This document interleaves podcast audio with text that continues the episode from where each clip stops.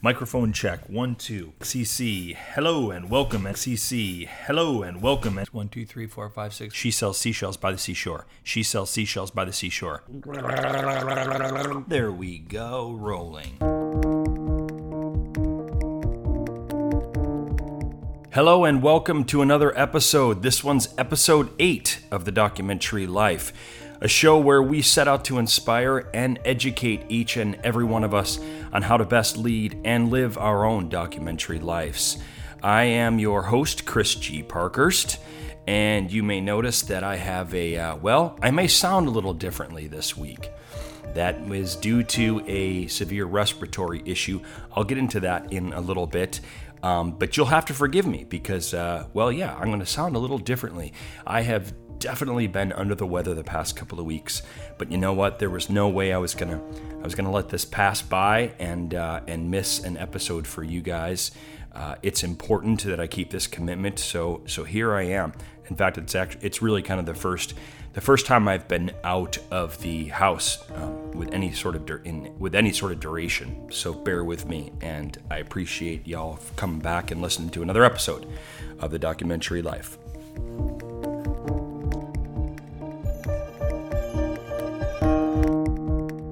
Before we get into today's topic, which is going to be about how to finish the film, I'm actually going to tell you a little bit of a story about really what put me where I am today in this sort of uh, state of non health at the moment.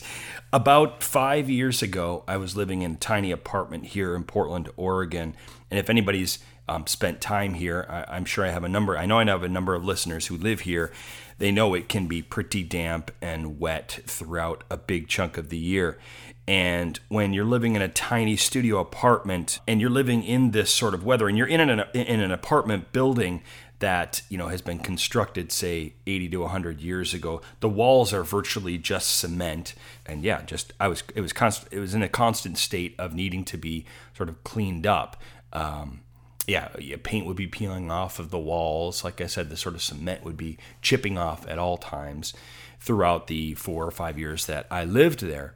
Another unfortunate part of living there that would happen in the walls was mold would be growing and yeah, it did not mix well with me. Um, I had a severe sort of bronchitis esque episode in the final year that I was there during, the, I guess, the last winter that I was there. And I was laid up in bed for parts of six weeks. And uh, man, did I feel bad for my neighbors because it's not typical coughing. It was hacking. You would think that when you, if you heard me coughing, you would think that I'd been a smoker for 20 to 30 years. And towards that, that, that that last of the six weeks, I was having to sleep at a 45 degree angle just so I could breathe. My lungs just were not getting a break at all.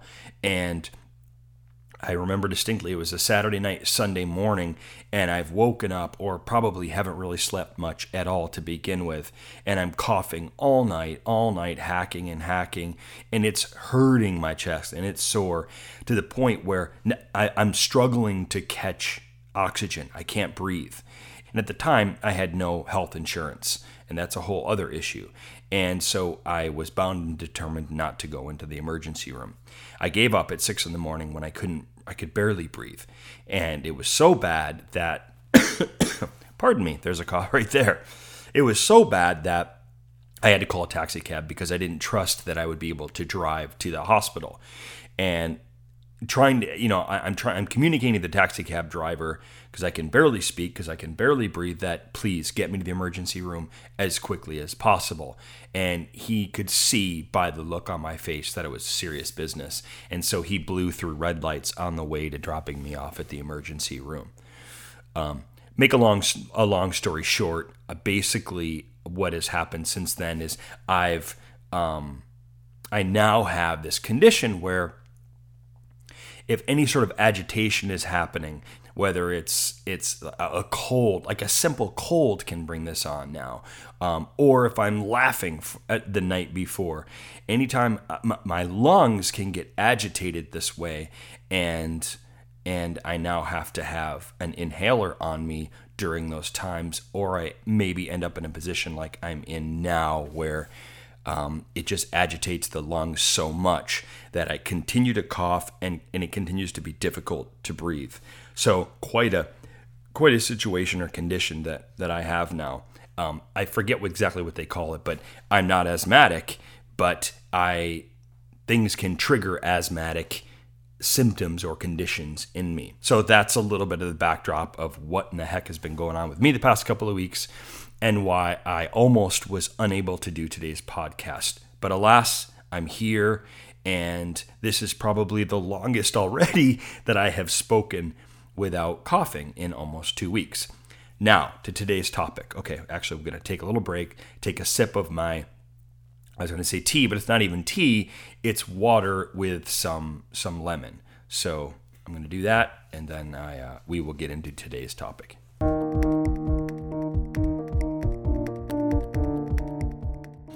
Okay, we are now moving on to today's topic, which is about how to finish the film.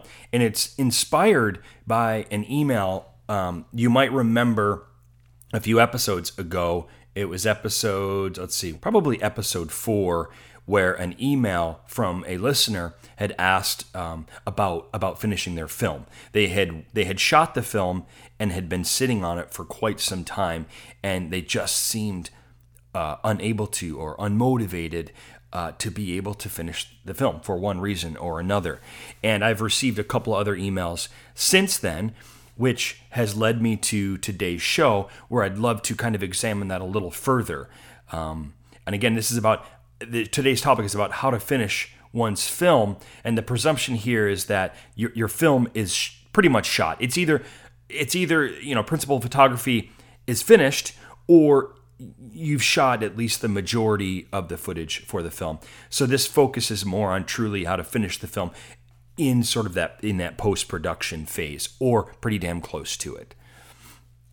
So what I'm going to do is I'm I'm going to outline five of what I think are some of the best ways to help finish your film.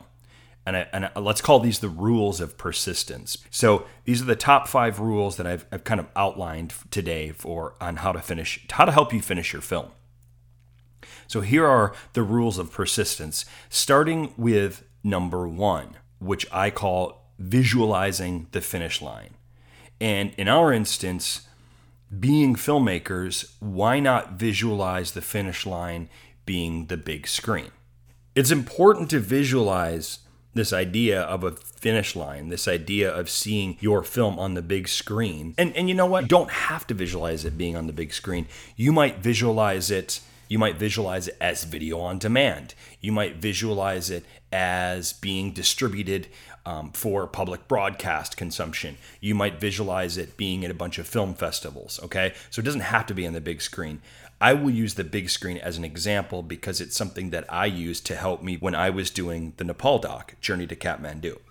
It's important to visualize the finish line because if you don't have that idea of what the finish line is, it can become problematic. It can slow you down. You have to have it, it's kind of like setting goals, which is going to be another one of our rules of persistence.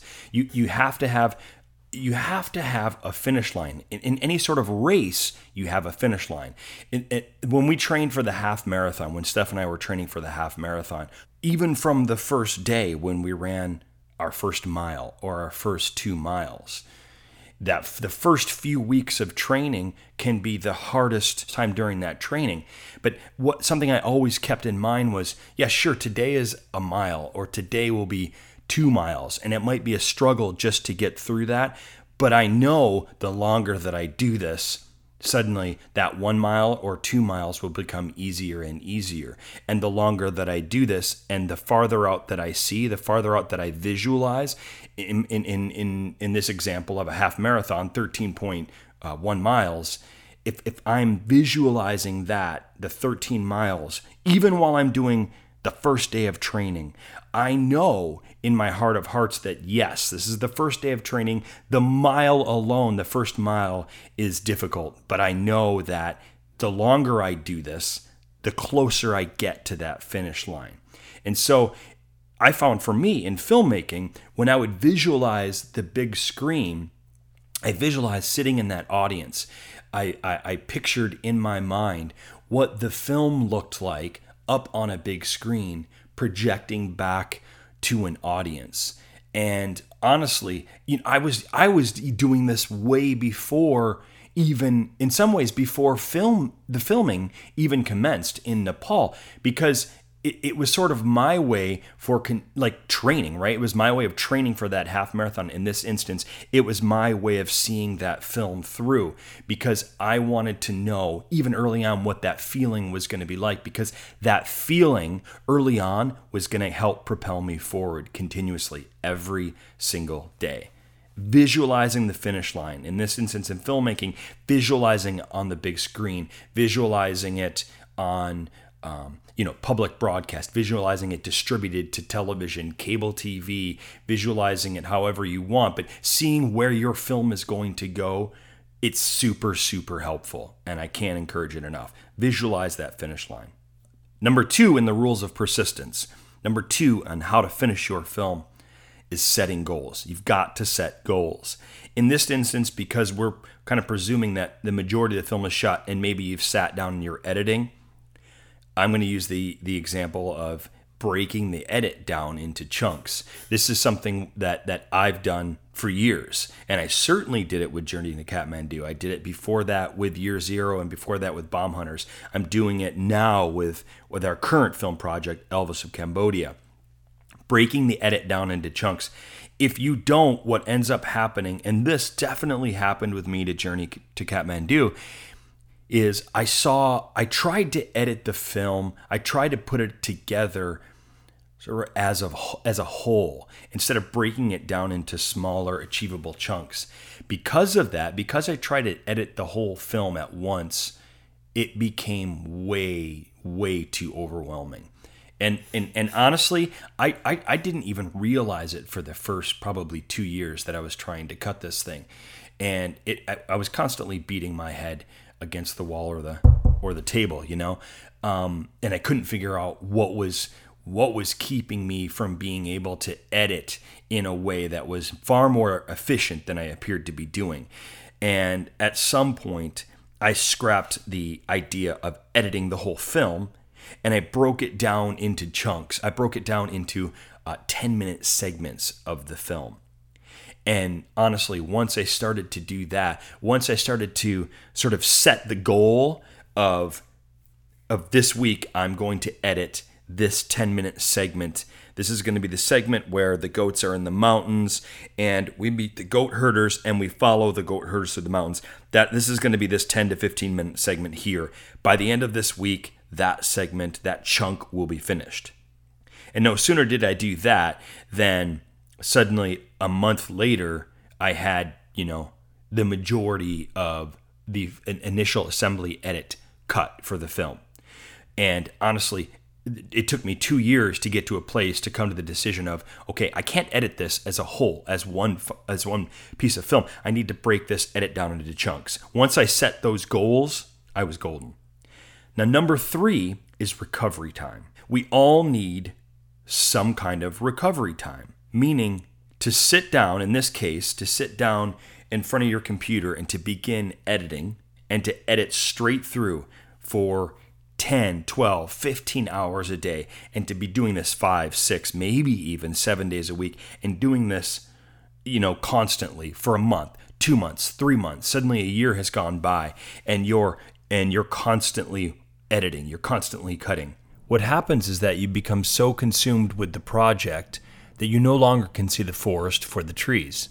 If you're constantly working so hard on one thing and you become consumed with this, in this instance, with the story that you're editing, right? If you're if you've been consumed with it, say for six months to a year, and that's all you've done, and it's been nonstop, you really risk being able to have any sort of perspective. You need to take a break. You need recovery time. Um, in the game of hockey, you have line changes, right? There's four lines in a game of hockey. There's a reason that 30 seconds is generally your max for your top line, and a line has to come off and you do a line change, and the next set of guys come come out. And then there's recovery time. You have probably a minute and a half before you're going to come out and do your line again. There's a reason for that. You need a break before you can come out and then you can perform perform optimally once again. You've got to have time to recover. In film and filmmaking, it's no different. Uh, you remember I talked in episode three with filmmaker John Pirozzi, the director of film Don't Think I've Forgotten. Uh, you might remember in our conversation, Pirozzi talked about another film called Sleepwalking Through the Mekong, which he did in the middle of filming Don't Think I've Forgotten, a film that took him years to finish.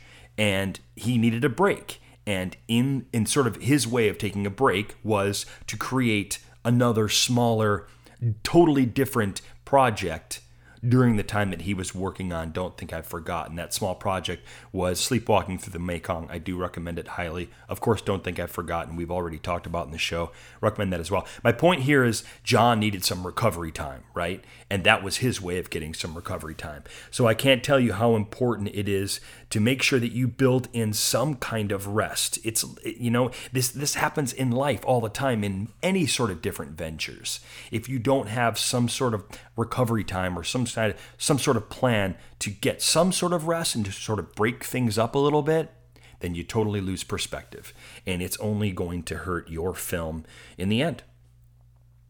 Number 4, kill the distractions.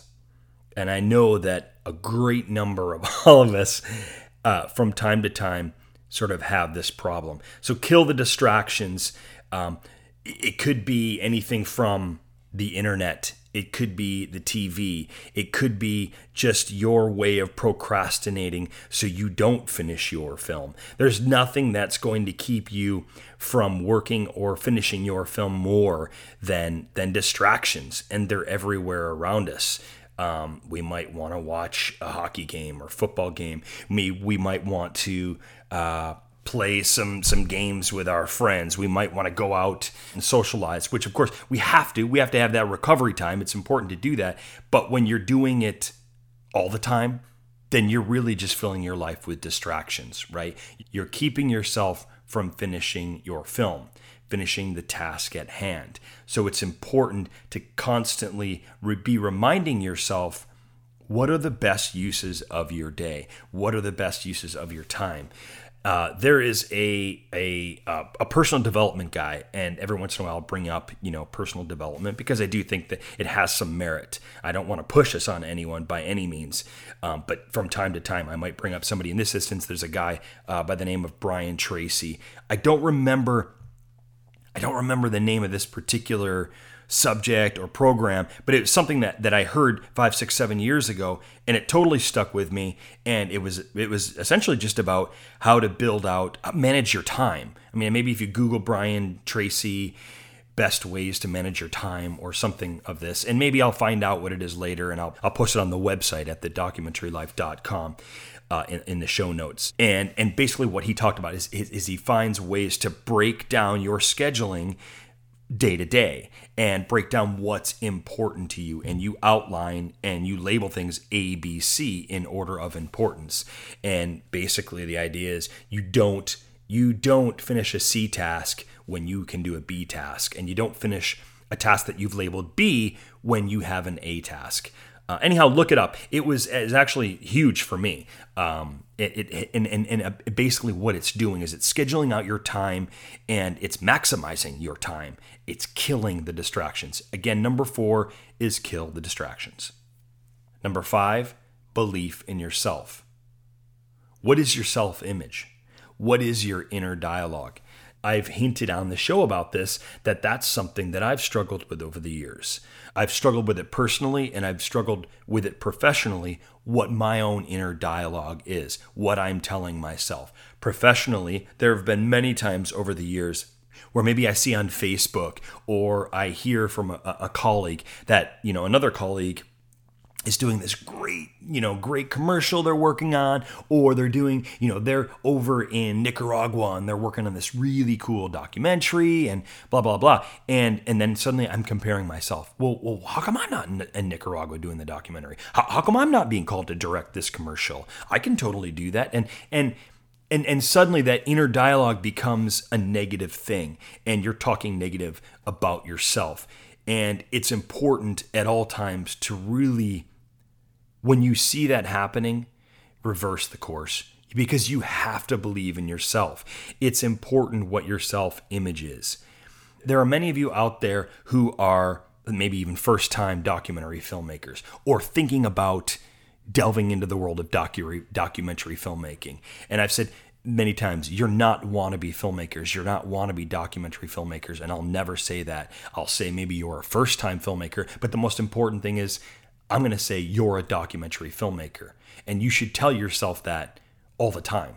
And you should never doubt that. That's going to help manifest these good things. That's going to help propel you forward. That's going to help the belief in self. Now, I also have listeners who have been working in documentary for 10, 15 years, and I've talked to some of them on this show.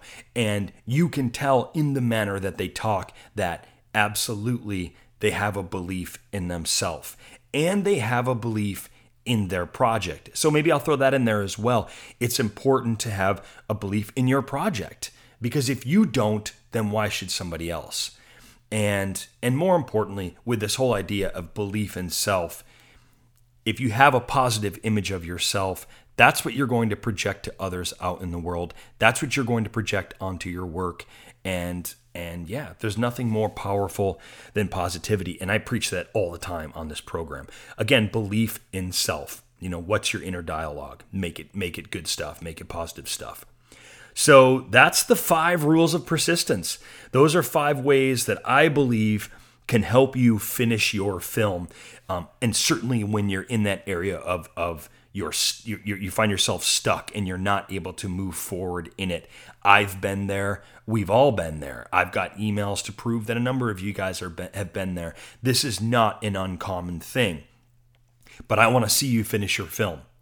And We've talked about this before. There's, I mean, we had John Pirozzi on here in episode three, and he mentioned it that not a lot of people finish their film. Filmmaking is not an easy thing to do.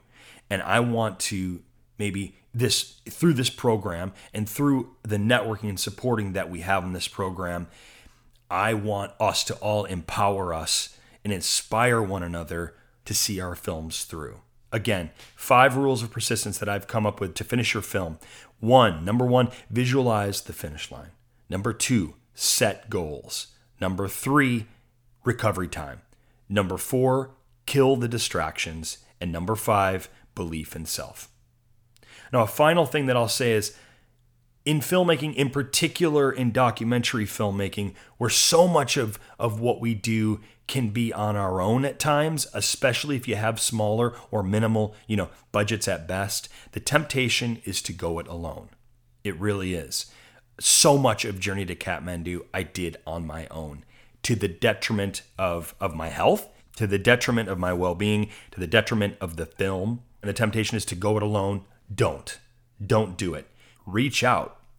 Seriously, reach out. Find someone who will hold you accountable. And I did this in you know, Journey to Kathmandu at a pretty integral part. Uh, year three of the editing of that, I brought in a a, um, a very uh, good friend and mentor of mine, Bird McDonald, and he gave me some advice after watching a version of a rough cut, probably like the eighth version of a rough, rough cut at that point, and and it was huge what he told me. It freed me from some of the shackles that I had built over the course of three years by doing the film just on my own, by editing it only myself. Um, without his few words of very powerful advice, I might not have broken out of that, or it might have taken two or three more years. Who knows?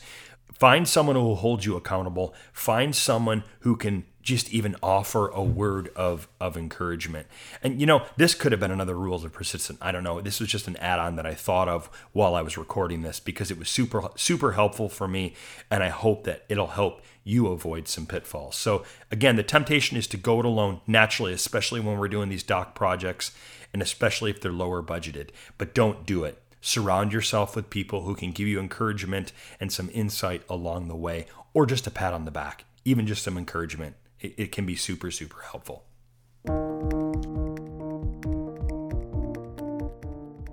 All right, I made it through it. Thank you for bearing with me. And as always, thanks for coming out and listening to the podcast again. without your without your encouragement, without your emails, without your um, without your energy, without you listening to this show, it doesn't exist. Again, thank you so much. And if you get a second, and a few of you uh, have been doing this now, and it's it's actually helping our increase our numbers and our visibility on iTunes.